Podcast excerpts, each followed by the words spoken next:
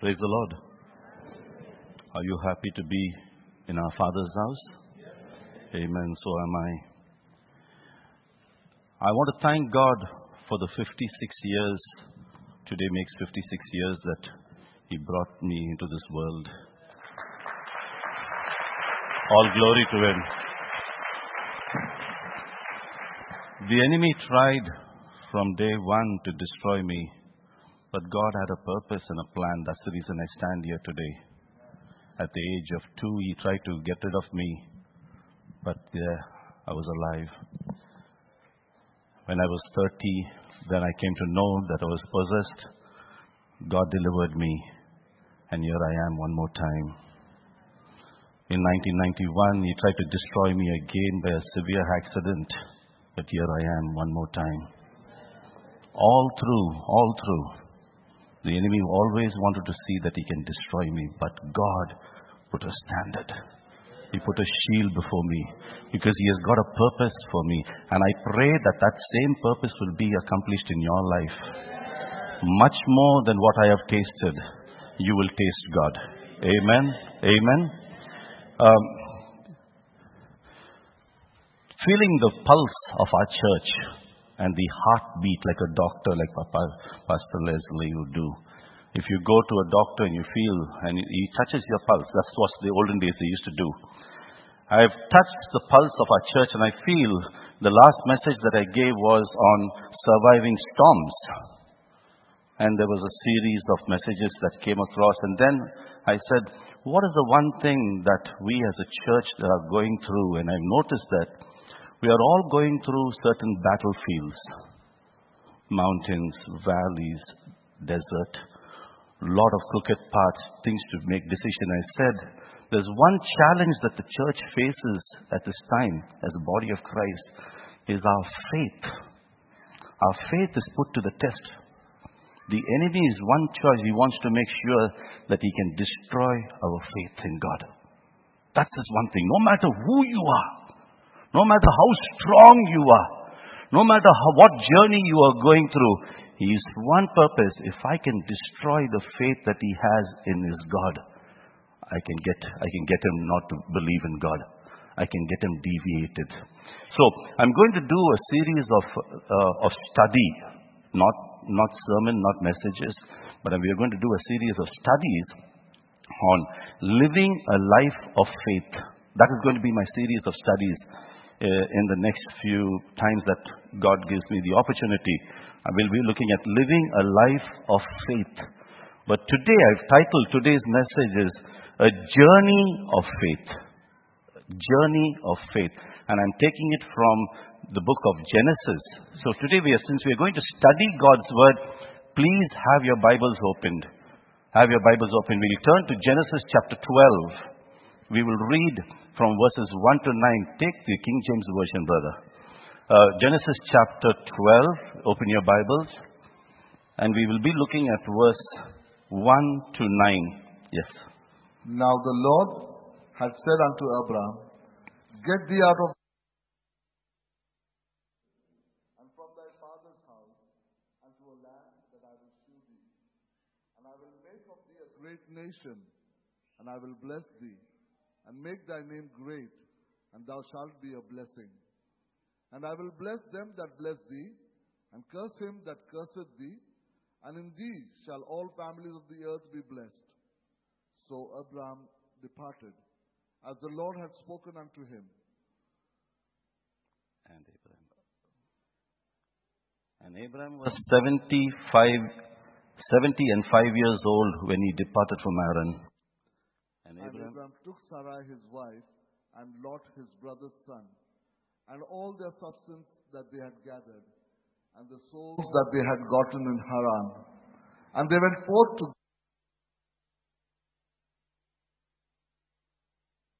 And Abraham passed through the land unto the plain of Shechem, unto the plain of Moreh, and the Canaanite was then in the land.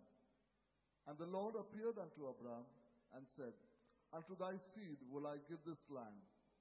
And there builded he an altar unto the Lord, who appeared unto him. And he removed from thence unto a mountain on the east of Beth El, and pitched his tent, having Beth El on the west, and I on the east. And there he builded an altar unto the Lord, and called upon the name of the Lord. And Abram journeyed going on still towards the south. Amen. So as Christians, we are supposed to live a life of faith. That's what the passage tells us. In 2 Corinthians chapter 5, let us turn to 2 Corinthians chapter 5 and in verse 7, in 2 Corinthians 5, verse 7, if you do not have a Bible, please share a Bible with a person beside you since it's a study. 2 Corinthians chapter 5 verse 7 it says that we walk by faith and not by walk by faith and not by sight. Now the just shall live by faith. There are four times that there's this reference and let us look quickly at them. In, in the book of Habakkuk, chapter 2,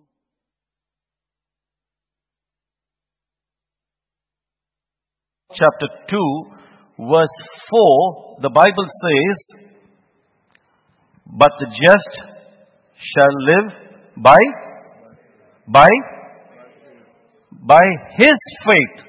You see that word there? The just shall live by his faith, not someone else's faith. Notice the personal pronoun is. That means it makes faith is a personal thing between you and God. That's the one thing that you have to think. You and I cannot make this journey of faith on someone else's faith. You understand? And if you notice, Pastor said that last week in his message. We can't make that journey on someone else's faith.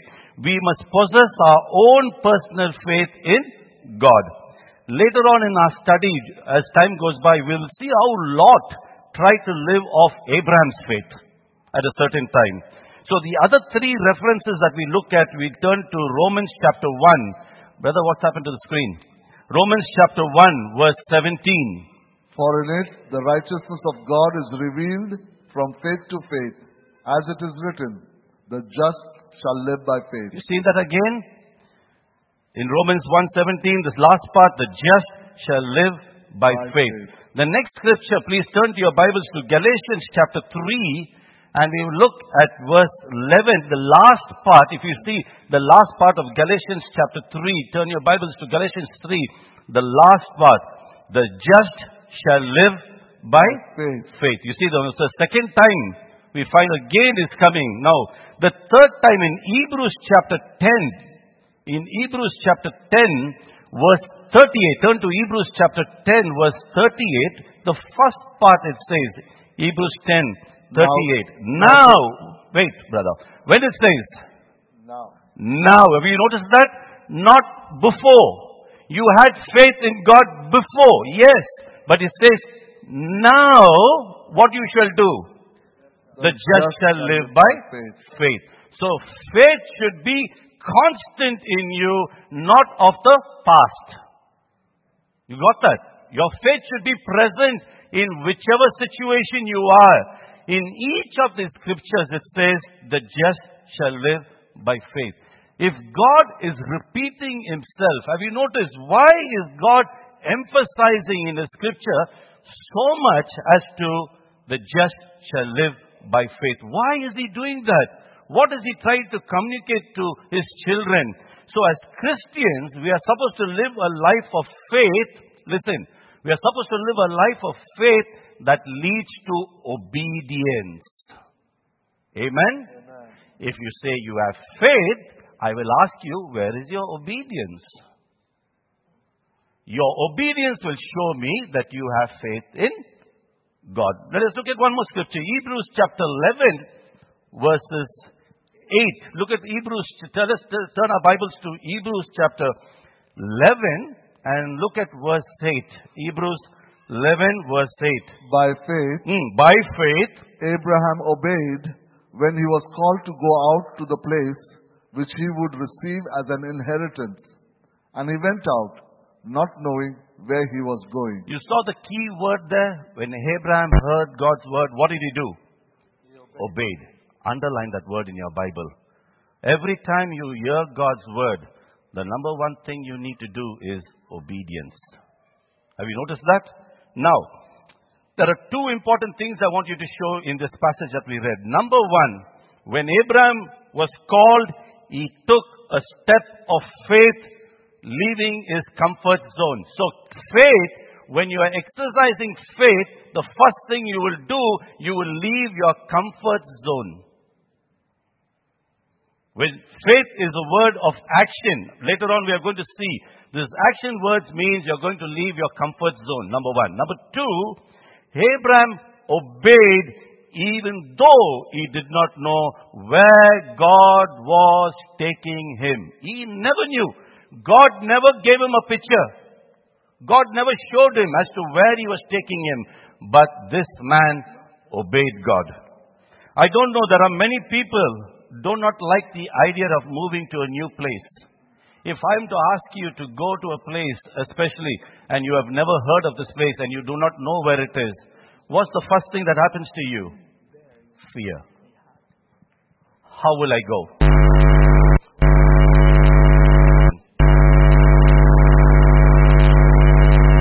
What a headache she's going to give me all through the journey. What about these children? They are going to give me a hard time. They are going to ask me for this, that, and I do not know if I have this and that there. So, fear comes into us because it's unknown. I was talking to a brother the other day, two days ago, and he says that a man of God told him that he was coming into this country. And for sure he would have had the fear.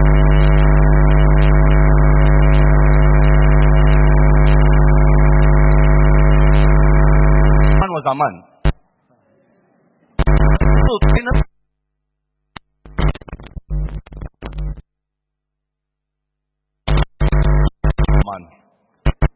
I could not find.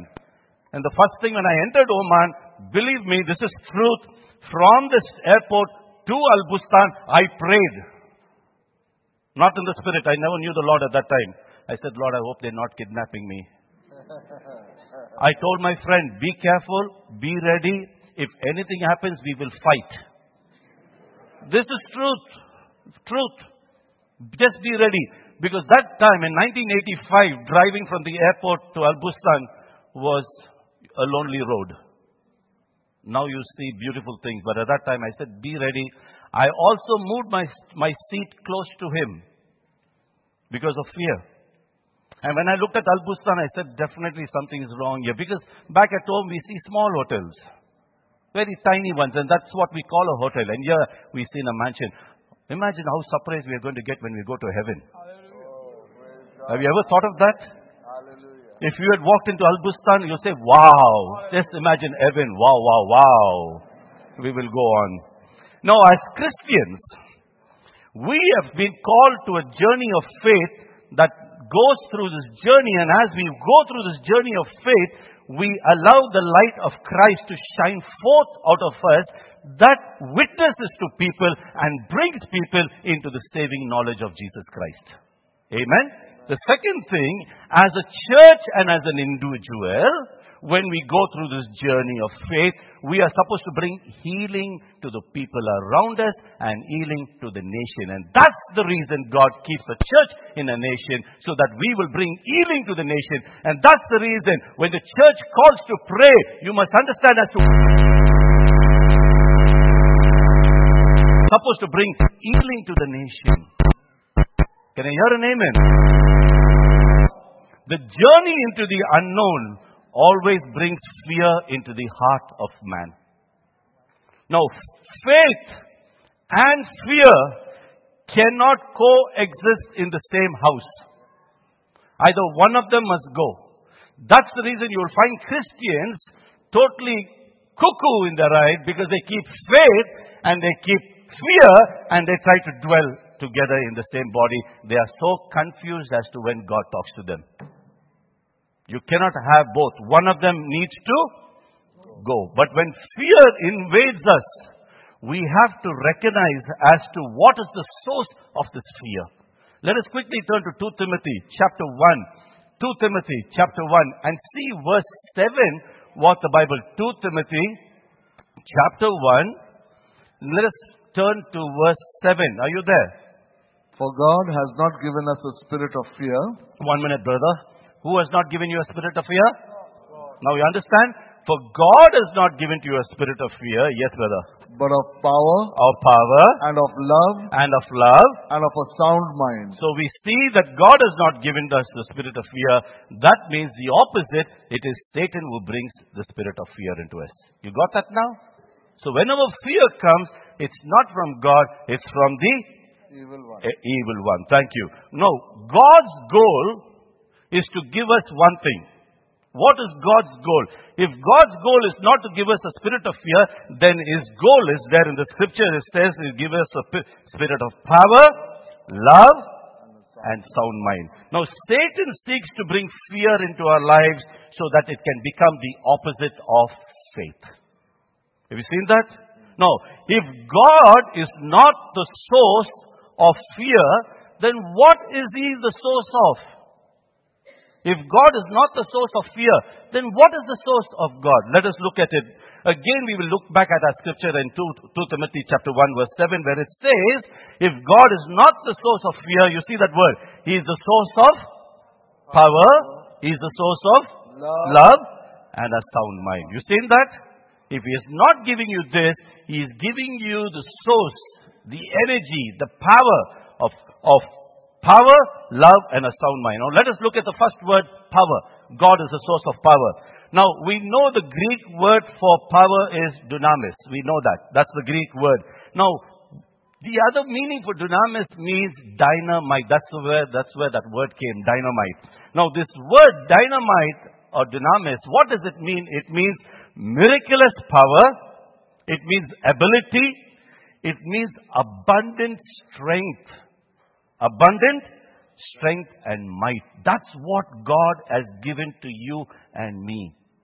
In abundance.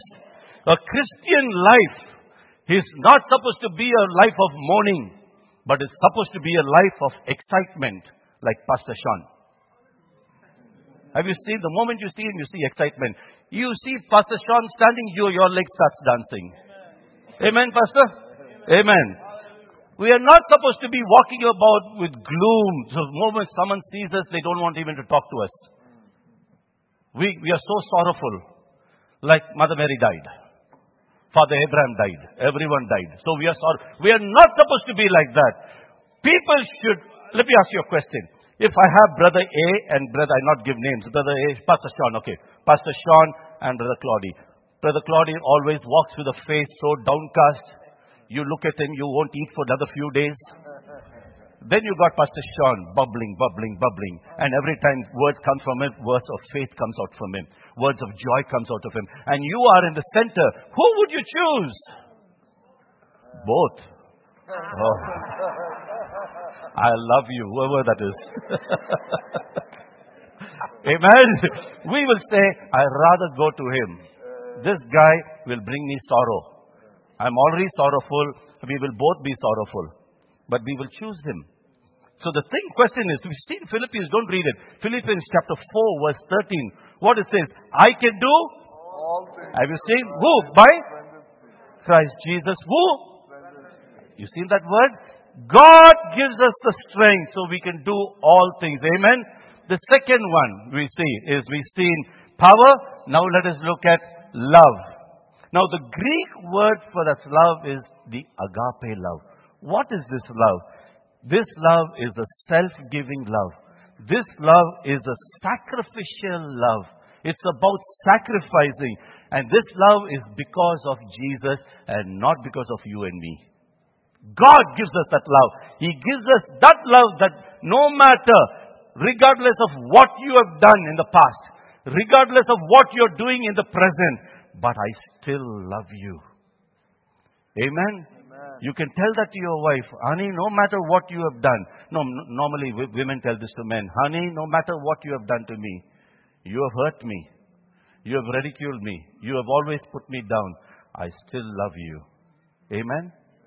Amen? Very less amens. Because the sisters are saying, what you know, what I'm going through. Come, come home and see. Then that agape love will fly away. and the wrath of God will fall. The third point we see sound mind, what God has given us. God has given us power, He has given us love, and now He has given us sound, sound mind. What is sound mind? Sound mind basically means self control. Uh, brother, please close that door. Self control. The ability to control your emotions. Listen to this very carefully. Don't look at the door now. Jesus is not there, He's here in our midst. The ability to control yourself, okay? The ability to control your feelings, the ability to control your thoughts is a sound mind that God gives to you and me. No matter what be the situation, no matter what be the circumstances you're going through, but you will have a sound mind in all the situation. God has given me the grace that I will not become boisterous. I will not flare out in anger, but I will have the presence of God to guide me. Amen? Amen? God gives us the grace to master our mind, to master our hearts. Now, that's only the introduction. Now, shall we start the message? The message now starts as the first point is in the journey of faith is the call of faith. The call of faith. Next point. Hebrews chapter 11, we will not read it, we, we just now read it. Hebrews chapter 11, verse 8. We see what was the key word in that phrase? Thank you. Who said that? God bless you. Abraham obeyed. Pastor Abraham obeyed. Have you heard that? So we see now, look at one more scripture. Let's run back, rush back to our text. Genesis 12. Let us quickly go back to our text and we'll be looking from our text now. Genesis 12 verse 1. And the Lord said unto Abraham, what? Get out of your country. Now, number one, what did he say? Get the, I want the uh, uh, NIV, brother. I mean, sorry, uh, King James version. Get thee out. Out of thy country. Have you seen that word? Get thee out. Number one. Number two. And from thy kindred. Number two, out of your kindred. Number three. And from thy father's house. And if you get out of these three places, he doesn't say, I will bless you. You seen that? Unto the land I will. I will show you. You get out first. And I will show you after that. Okay? Now, before I get any further, I want you to notice the time of Abraham's call. Look at verse 4. Look at the time that God called him. Look at four- verse 4. The Bible says in verse 4, So Abraham was 75 years old when he departed from Haran. Look at the age that this man is leaving. The point that I want to emphasize is, it's not too late to start your journey of faith. Can I hear an amen? Amen. Many people are missing out on God's blessings just because they feel either they are too young or too old. If you call, if you talk to the youngsters, the things that they have now, they don't need God. You call a youngster and ask him, come, let's pray. He's playing with his gadget. That's enough. That is his God. You call the older one to say, he says, I finished all this. I prayed many hours. What do you know what prayer is about? You ask him, my father, how I prayed. He feels it's too late. Both extremes sometimes fight to make changes. Now, there's another one. There are workers within the body of Christ that have not answered God's call. They are very happy sitting in the house of God. They, they are comfortable. They say, Why do you disturb me? Simply why every time from the altar you say, God is calling, God is calling. I am comfortable here.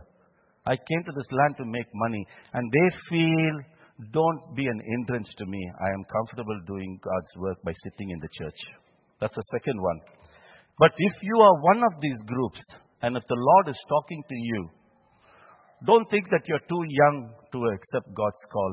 Don't think that you're too old. And don't think that you're too righteous also to accept God's call. God calls us at whatever situation we are. The question is, are you ready to listen to that call today? Amen? Now, the journey of faith began with Abraham, with the call of God. Number one, what is the call of God? Number one, it's the call of salvation. Next slide, brother. The call of salvation. Abraham was to leave the influence of the pagan society that was behind him. Abraham was, understand, Abraham was not raised in a godly home. Abraham never had godly parents. He was serving idols in his house. To show the scripture, let us quickly turn to Joshua chapter 24. In the last part, when Joshua is ending his journey, he tells about where Abraham came from. Joshua chapter 24, verses 2 and 3. Joshua talks to the people and says, listen guys, we should know from where we came from. Let us not forget where we came from. Let us not forget where our father, forefather was. Yes, brother. and Joshua said to all the people, Thus says the Lord God of Israel, Your fathers, including Terah, the father of Abraham and the father of Nahor, dwelt on the other side of the river in old times, and they served other gods. Then I took your father Abraham from the other side of the river, led him throughout all the land of Canaan, and multiplied his descendants, and gave him Isaac. Uh, Amen. Abraham lived in Ur of the Chaldees, a city that was, was devoted in worshipping the moon god Nanna. N-A-N-N-A-R or N-A-N-N-A. There's two words. That's the God that Abraham worshipped. When God called Abraham, answered. Abraham's response was of one of faith and one of obedience. Two were, were in that.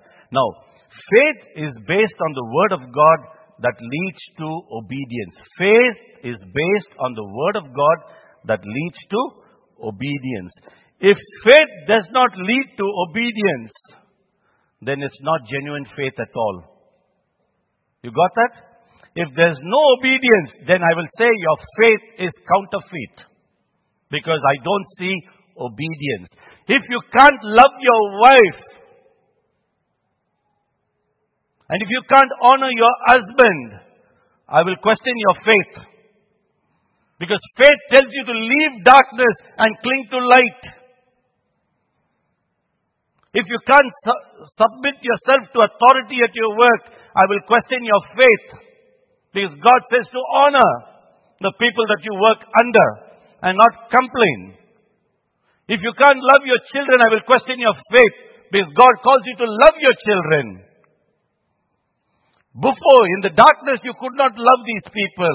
But now you are in the light and you're commanded to love them. Amen? Look at 1 Peter chapter 2 verse 9. 1 Peter chapter 2 verse 9. But you are a chosen generation. Wait, you are a chosen, yes? Generation. Hmm, A royal priesthood. hmm, A holy nation. His own special people. hmm. That you may proclaim the praises of him who, Who called called you darkness, out of darkness into his marvelous light. Amen. When you are in the light, there will be no anger in you. There will be no evil in you. There will be no discord in you. No matter what they do, you will have the love of Christ to love that person, even though that person has hurt you. And if you say, No, Brother Claudy, you do not know what he has done, the way he spoke to me. Yes, God knows it. But he has given you his heart to love that person, even though you cannot love him or he cannot be even loved. Even though he cannot be loved, your duty is to love. Your duty is to submit. If you are a worker and you're getting angry with your leader because your leader said something, and if you cannot submit to your leader, where is your faith? Where is your faith? My next point is we see in the call of salvation, the next point is the call of separation. God calls you of salvation. Separation means get out. Get out. Look at it. When I, when we, when you and I are saved from a life of sin and corruption, therefore we have to be separated from sin and corruption. Amen? We should not let sin and corruption hinder us or pull us down in this walk of faith. Look at 1 Corinthians chapter 6, verses 16 to 18. Quickly, my brother. Or do you not know Hmm. that he who is joined to a harlot Hmm. is one body with her? For the two, he says, shall become one flesh. But he who is joined to the Lord is one spirit with him. Uh, what agreement has the temple of God with idols? That ye are the temple of the living God. And the Lord says, I will dwell in them and walk in them, and I will be their God, and they shall be my people. Wherefore come out among them and be Separate, says the Lord, and touch not the unclean thing. What is, why is God saying, don't touch the unclean thing? In the darkness, you touched those things which were unclean. You did the things that the world did. But when you come into the light, God says, don't touch them. Did not He tell that to Eve? Don't touch. So the, the Bible is repeating here, don't touch them. In these above verses it says, what fellowship does righteousness have with unrighteousness? What communion does light have with darkness? So if you say you are born again, you're walking in faith, I will ask you, where are you now? Are you still having one foot in the darkness and one foot on, in the light? Are you in both places at the same time? Are you living with anger and love? Disobedience and obedience? You can't have both. It's either you disobey, walk in the darkness, or you obey and walk in the light. Amen? Look at 1 John chapter 3 verse 9. 1 John chapter 3 verse 9. Those who have been born of God's family do not, do not, thank you my brother. Those who are born of God's family will not commit sin no matter what type of sin. And you can justify yourself with all the types. But it says you will not sin because, because God's life is in them. So they cannot keep on sinning because they have been born of God. Have you seen that now? You can get angry with your wife only once, but not every day. You can be angry with your husband only once. After that, you're keeping on sinning on the same matter. Maybe today, if he comes late, you can get angry with him. Tomorrow, if he shouts, you can get angry with him, but not on the same issue. I give you permission to get angry twice now. The third point is, we've seen a call to service. A call to service. Let us screen beyond, brother. A call to service. Thou shalt be a blessing. God saved us and sanctified us that we could be, we could live a life of service, number one, to God, in service, number one, to humanity. Many people feel and believe they cannot use, they cannot be used in that capacity. Therefore, they go through a Christian life thinking that they are useless and they are not good for God's kingdom. However, it's not true. God has called you and, my, and me to a life of service. To a life of service. So what service is that? Who are we to serve? Number one, in 1 Thessalonians chapter 1 verse 9, we are to serve God. Who are you to serve? Number one, you are to serve God. 1 Thessalonians chapter 1 verse 9. For they themselves declare concerning us Hmm. what manner of entry we had to you, Hmm. and how you turned to God from idols to serve the living and true God. So to serve the living and true God. So our first service is to serve God. Not your bank account. Not in the houses that you have accumulated and still want to accumulate. But to serve God. And once you serve God, God will enable you to do another service. And the second service is to serve each other. Have you seen that? Turn to Galatians chapter 5. Galatians chapter 5 and look at verse 13. Turn your Bibles to Galatians chapter 5. If you see your neighbor not doing something and you know he's not having a Bible, please share the Bible with him. Please share the Bible with that person. Galatians chapter 5 verse 13. For you, brethren, Hmm. have been called to liberty. You're called to a liberty, okay? Only do not use liberty as an opportunity To the, for for the the flesh. flesh. That means to gratify your flesh, but, but through love Hmm. serve one another. Amen. Amen. Thank you. You're awake. When we serve one another, I want to show you something. We are serving God. Amen. When you serve your brother, basically you're serving God. I'll give you a scripture. Turn to Matthew chapter 25. And I'm going to show you two important scriptures when you serve your brother, what you're doing. Matthew chapter 25, verse 40. Look at that. 25, verse 40.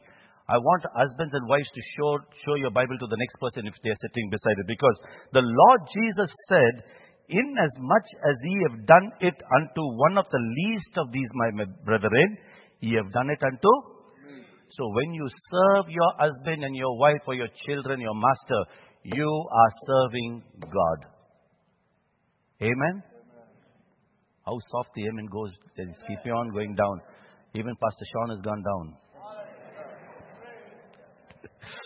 Let us turn to one more scripture and we see when, when we fail to serve one another, what happens. See the consequences when we fail to serve one another. Go back still the same scripture, Matthew 25, and look at verse 45. See verse 45, it says, In as much as he did not do to one of the least of these, he didn't do it unto me. You see that? When you fail to help your brother, you're failing God.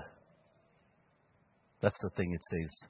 But when you, when, you go the extra mile to serve your brother, you are serving God. That's the reason the Bible says, when I was hungry, you fed me. And you say, Lord, when did I do that to you? When you did it to the least of my brethren. You did it unto? Amen? My second point, I'm only now at the point number two, the covenant of faith. What is the covenant of faith? Verses 2 and 3, brother, Genesis. It says, and I will make thee. I will make you a great nation. number one, I will, I will bless you mm, number two, and make you your name great, yeah, and you shall be a blessing. amen. I will bless those who bless you, I will bless those who bless you. and I will curse him who curses you. Can you. you see that what God is telling? I will curse them that Who curses you. you. Can you see that? Look at the protection. Continue, brother. And in, and in you, Mm. all the families of the earth shall be blessed. Now, I want you to notice one thing. God has asked me, Abraham here in, in chapter 12 to go forth, chapter 12 verses 2 to 3.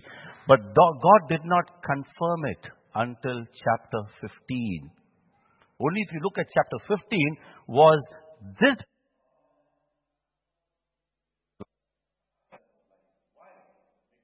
obedience. Amen. The word covenant, what is the meaning of covenant? Number one, covenant means I eat with. That means I suggest I'm going to have fellowship and there's going to be an agreement between. That's the reason the Arabic culture, when you do business with them, the moment the business is done, immediately they break food with them. That's what they do. That means there's a covenant made. Number two, means covenant means to bind, to make an agreement between two people. God makes an agreement with you.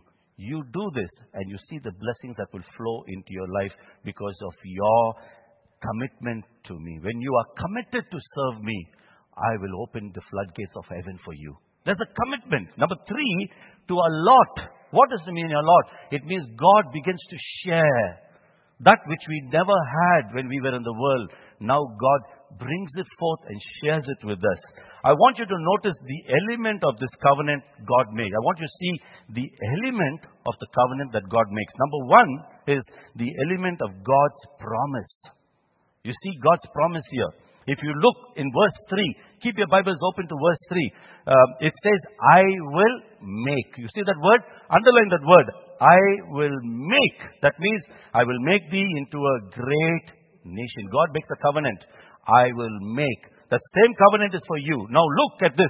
I want you to compare two words. Here God is telling Abraham, I will make, but let us turn one chapter before and look at chapter 11. Look at chapter 11 and look at verse 4. There was another thing of I will make. Chapter 11, verse 4. It says, let us make for ourselves. You see that? Most people are concerned about what they will make of themselves instead of what God will make out of them. You got the difference? Be very careful what you are making out of yourself. It will fall and it will crumble one day. But make sure what God makes of you with this covenant. Amen. God promised Abraham some rewards of faith into the unknown. What was the reward of God's covenant? He says, if you follow, these are my rewards. Number one, that I will make of him a great nation. Number two, I will bless him and make his name great. Can you imagine the blessing that it is not only to Abraham, but also to his seed, and that is to you and me? Amen?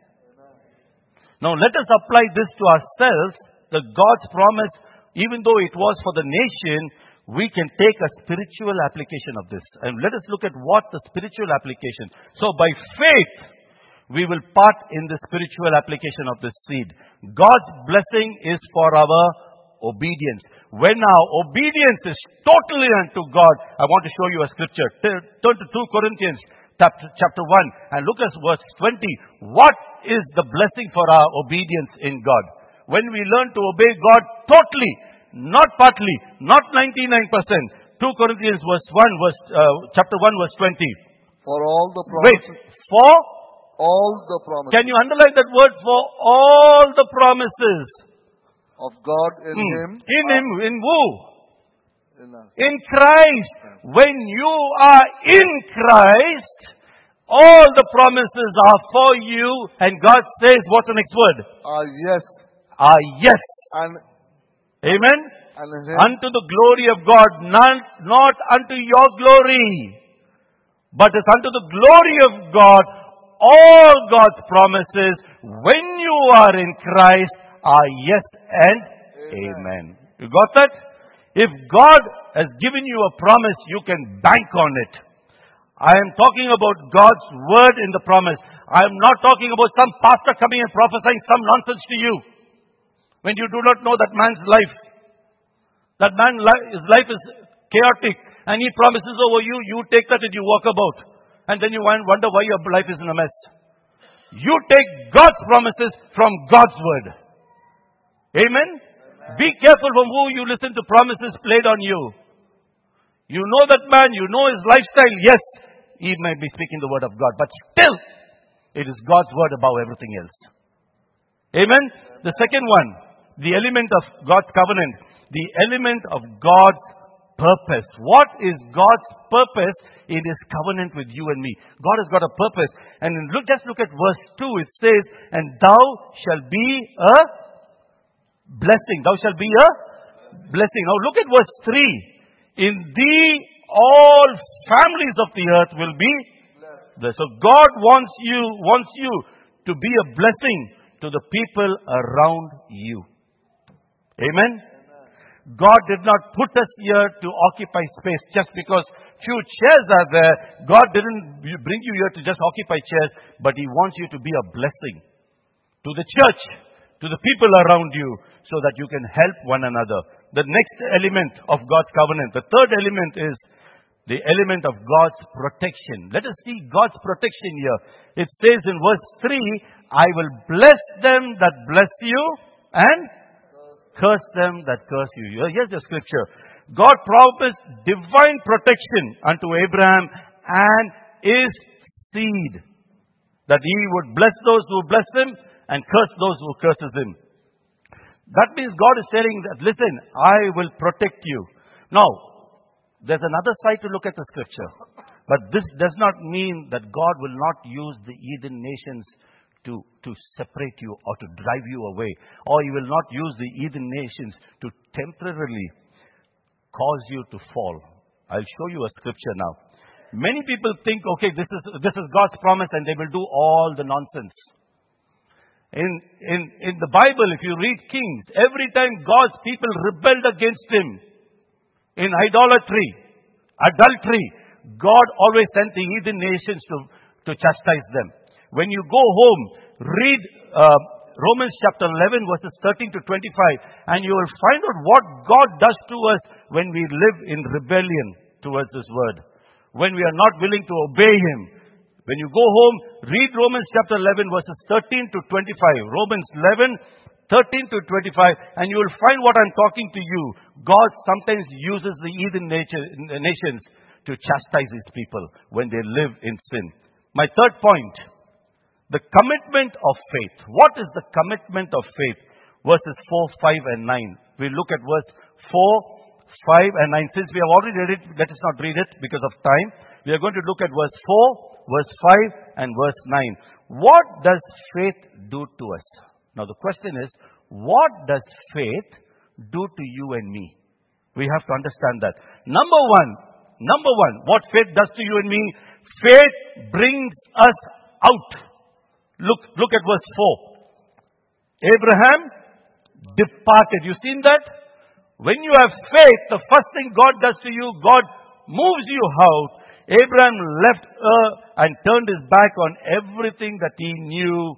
He left his comfort zone. Now, I want you to, I want to show you something.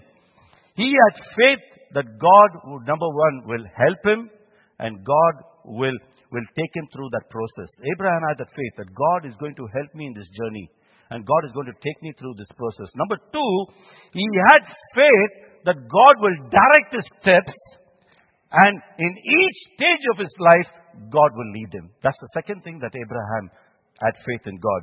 Now, Abraham had faith that was willing to accept and embrace God's call and on his life with total obedience. Total obedience. Not partial obedience, but total obedience. I want to show you something. We've seen earlier, Abraham was already 75 years old. And surely this change would have not been easy for him. Because change means change of direction.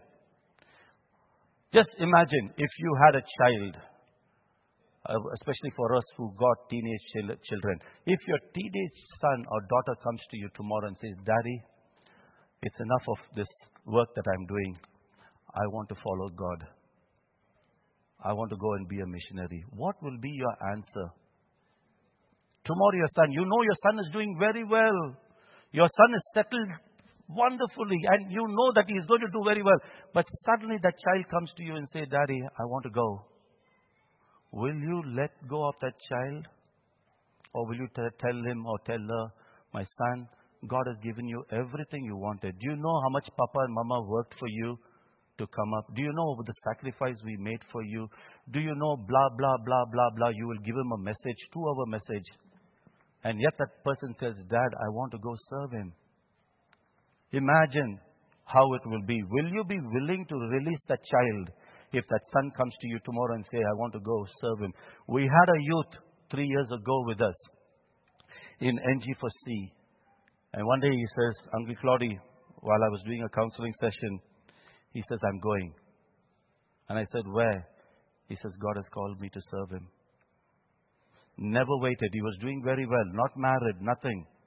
He left everything and he went to India to serve God.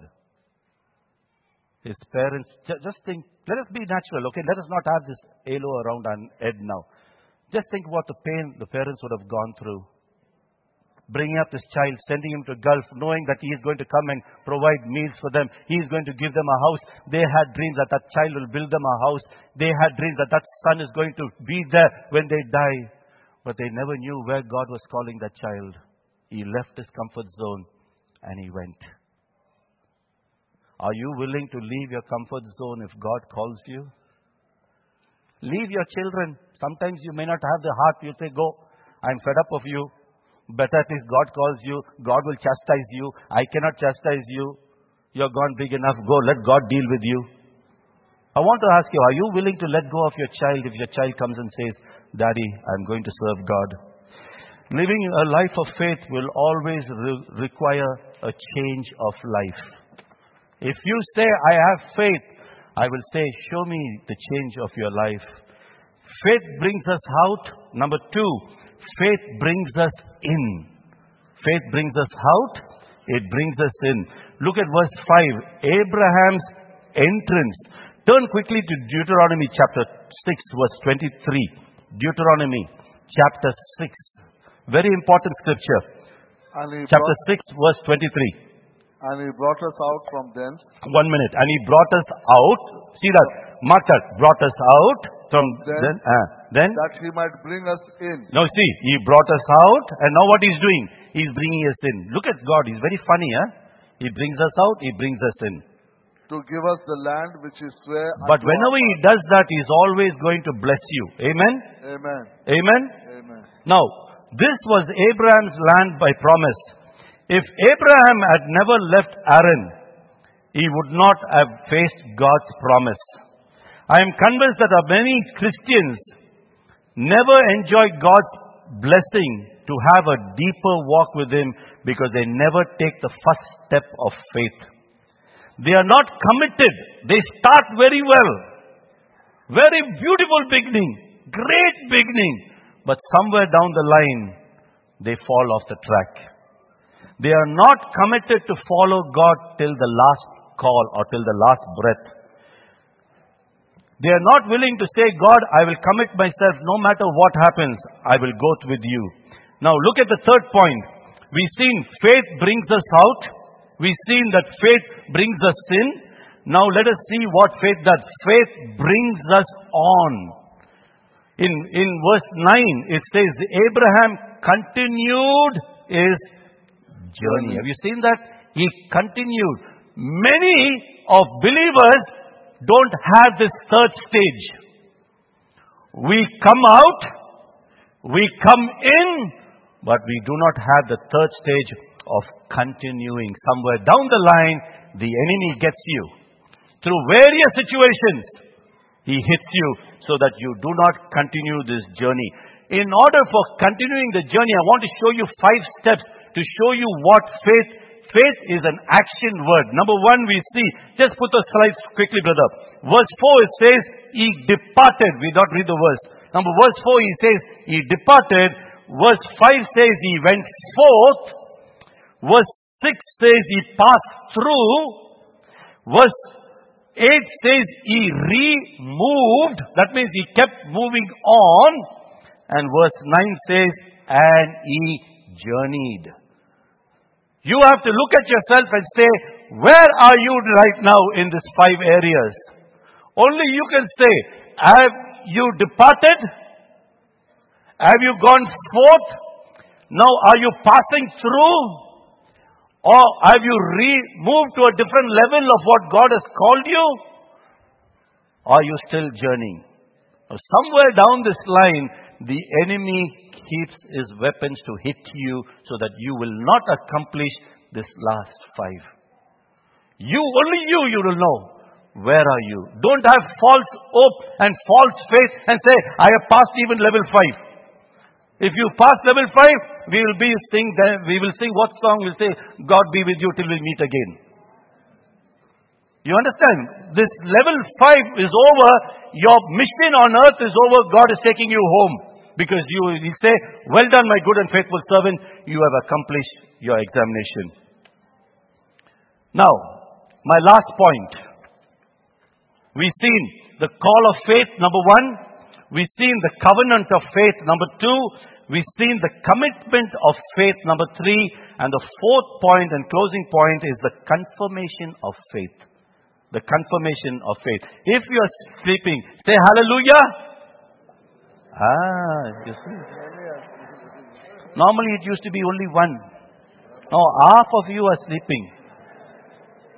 I will better sing God be with you till we meet again. You know, teaching is very hard. You know that? Teaching is uh, the worst thing in, in, in, in church. You know why? Because you have to be line in line with this man. It's not easy. The devil doesn't want you to learn God's word.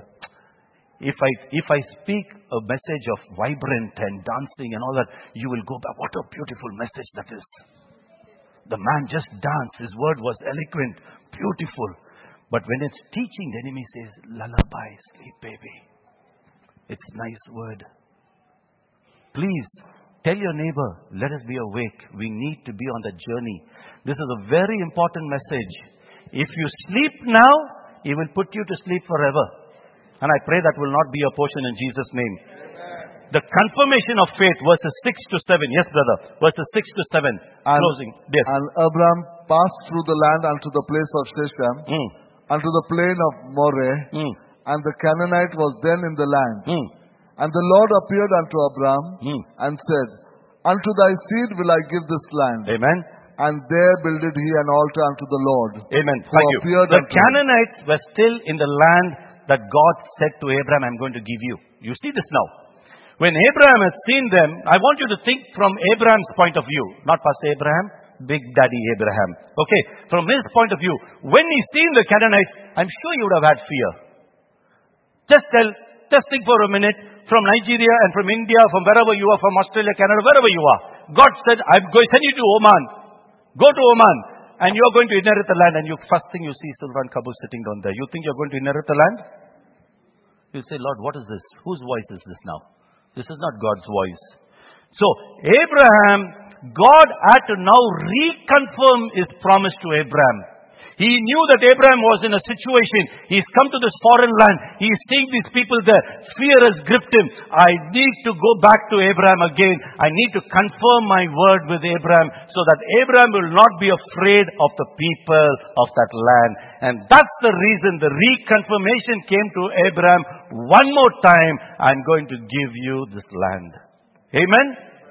And I believe that God will only confirm what He has said when we conform to what He has said.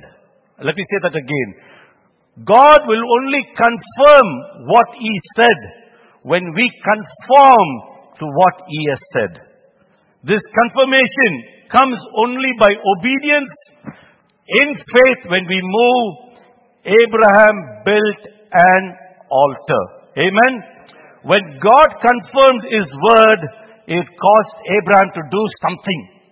Every time when God confirms His word, if you're walking in line with God, you will begin to do something. I'm going to show you what you will begin to do. Number one, you will begin, we will worship God. Look at that word. We will worship God. Abraham built an altar in honor of God. Altar is a place of worship. The altar is where our lives are altered. When we fall on the altar, our lives are altered automatically. I believe when Abraham was worshipping God, definitely as he was journeying, every step of his journey, his life was altered one day at a time. Every time we encounter God's presence, we should bring a response of worship and an altar should be built there. It is all about Him and not about us. We sang that song actually earlier. It's a place of worship when we receive strength to continue on the journey. And as you constantly learn to build an altar to God, when I say an altar to God, basically I'm saying as you continue to begin worship unto God, Every time that you're walking with God and you're in a situation, the first thing that you should do, you should begin to worship God. That's the reason Abraham built an altar, because he worshipped God. So every time you are in a situation, and as you're walking this journey of faith, learn to build an altar, basically be a worshiper of God, and it's all about God. Number two, you will be able to say at that time when you build an altar to God, then sings, My soul, my Savior God, to thee. You will be able to say, How great! How great thou art. Even in the bad situation. How great thou art. You'll be able to say, Then sings, then sings my soul, my Savior God, to thee. How great thou art. For the last time. How great thou art. That will be your response in every part of your journey. You will be all about God. Nothing about you. You will be over. It's about Him. My last point. We will be a witness for God. Have you seen that? We will be a witness to God. And if you see very, very carefully, the Canaanites were in the land. Even though the Canaanites were there, Abraham built an altar. What does that tell you? Abraham was not ashamed to announce to the people that he was serving a true and a living God. Your altar in your office will be your life, a sweet aroma of praise unto God. That people will say, there is a man who's different. Abraham, God is looking for true worshippers. Now, what is true worship? We heard it the previous week. Pastor Lakin was talking to us. What is true worship? I'll give you the meaning of true worship. John chapter 4 verses 9 to 24. John chapter 4 verses 9 to 24. The woman said to him, Mm. Sir, Quick, brother. I Ah. perceive that you are a prophet. Our fathers worshipped on this mountain, Yes. and you Jews say that in Jerusalem is the place where one ought to worship. Jesus said to her, Woman, believe me, the hour is coming when you will neither on this mountain nor in Jerusalem worship the Father. You worship what you do not know. Mm. We know what we worship, for salvation is of the Jews. But the hour is coming and now is Amen. when the true worshippers will worship the Father in spirit and in truth. For the Father is seeking such to worship Him. God is spirit, and those who worship Him must worship in spirit, Spirit and in truth. Amen. This scripture is full about worship actually. I just want to point two or three uh, points on the closing of my journey of faith. The first two are the time and the location. At the scripture that we see, this Samaritan woman was concerned about the time. This woman was concerned about the location of worship. She said that the Samaritans worshipped on this mountain, you Jews worship at Jerusalem. Jesus had to correct the statement. And he said, Woman, it's not about time and the place, it's about the quality of worship. Jesus says, The hour has come. And now, when the true worshippers shall worship the Father in spirit and in truth. In other words, it is worship that comes from a deep heart, from your spirit, from a sincere heart, and that is led by the Holy Spirit alone. True worship can take place anytime, any place, as long as that true worship comes from an honest and sincere heart that brings glory to God and to God alone. Amen. For my conclusion, can I have the last slide up? For my conclusion, I want to recap and see what we have just seen today. Number one, we've seen the journey of faith starts with the call of faith. Number two, as God calls, we follow in faith and obedience. Number three, in this journey of faith, God enters into a covenant with us to give us what we need, not what we want. Be careful of that. What we need to make this journey. The next, there will be a time during this journey of our faith that God will confirm His word. God will confirm His word. Amen. To make us worship Him and to be a witness unto Him. The next, it will be a commitment of faith from us to make this journey last. A commitment of faith that brings us out, brings us in, and brings us on the completion of our journey. Amen. Can we stand to our feet? We'll sing the song, We Give Thanks, We Give Praise.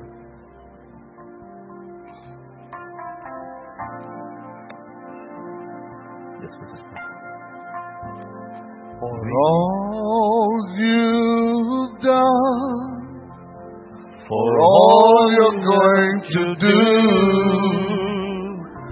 we give you thanks and we lift our praise to you.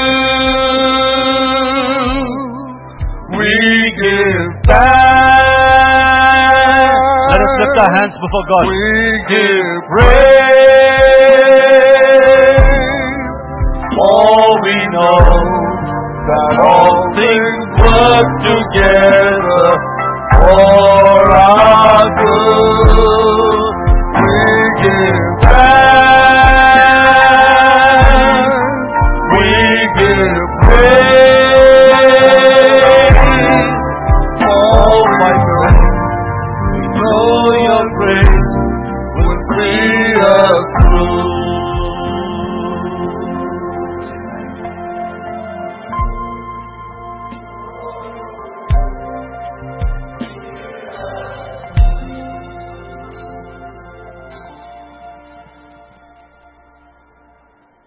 Heard, I hope, attentively.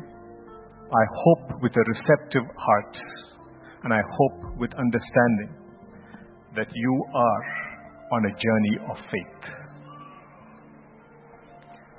Now, wherever you are on that journey of faith, maybe for some it is starting right now. Maybe for some you have been on that journey of faith for a period of time. Maybe for some you have been on this journey of faith for a long time. Wherever you are, in that journey of faith. Pray. Pray right now that you will not be sidetracked. You will not step out from that path on that journey of faith. It's very easy to be sidetracked. There are a lot of beautiful attractions that can sidetrack you. Talk to God.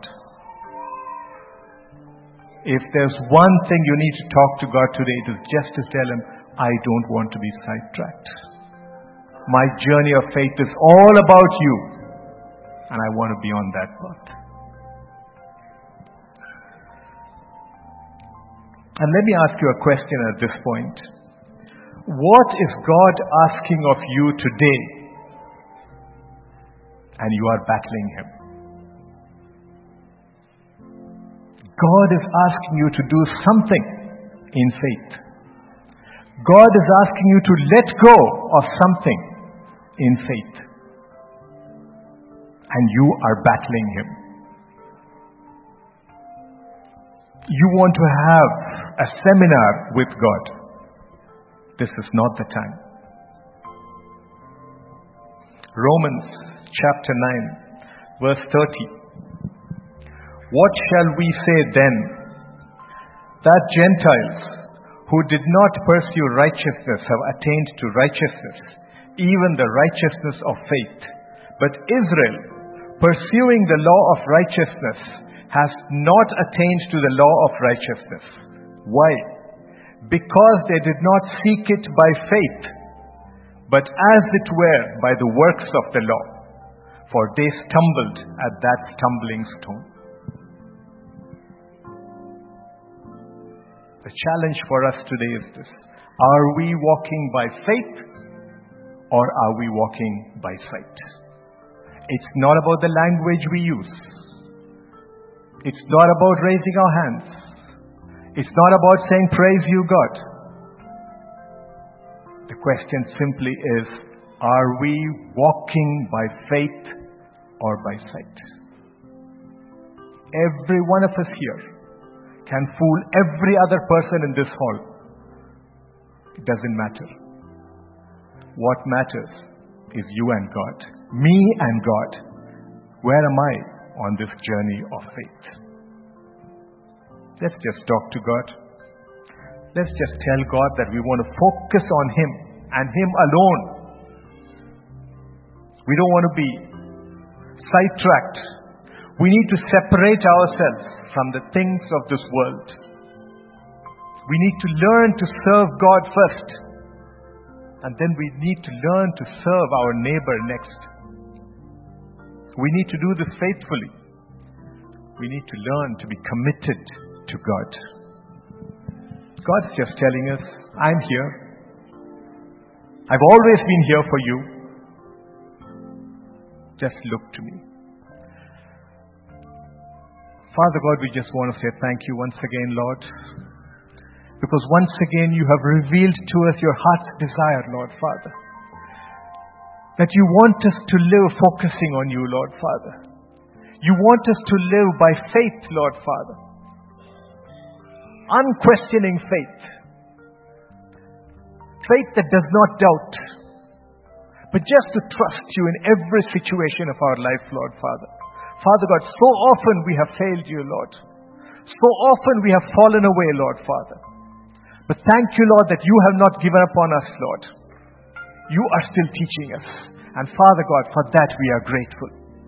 And we ask, Lord, today that every one of us who has heard your word today would cherish this journey of faith that we are on, Lord Father. Father God, we will not be casual in our attitude.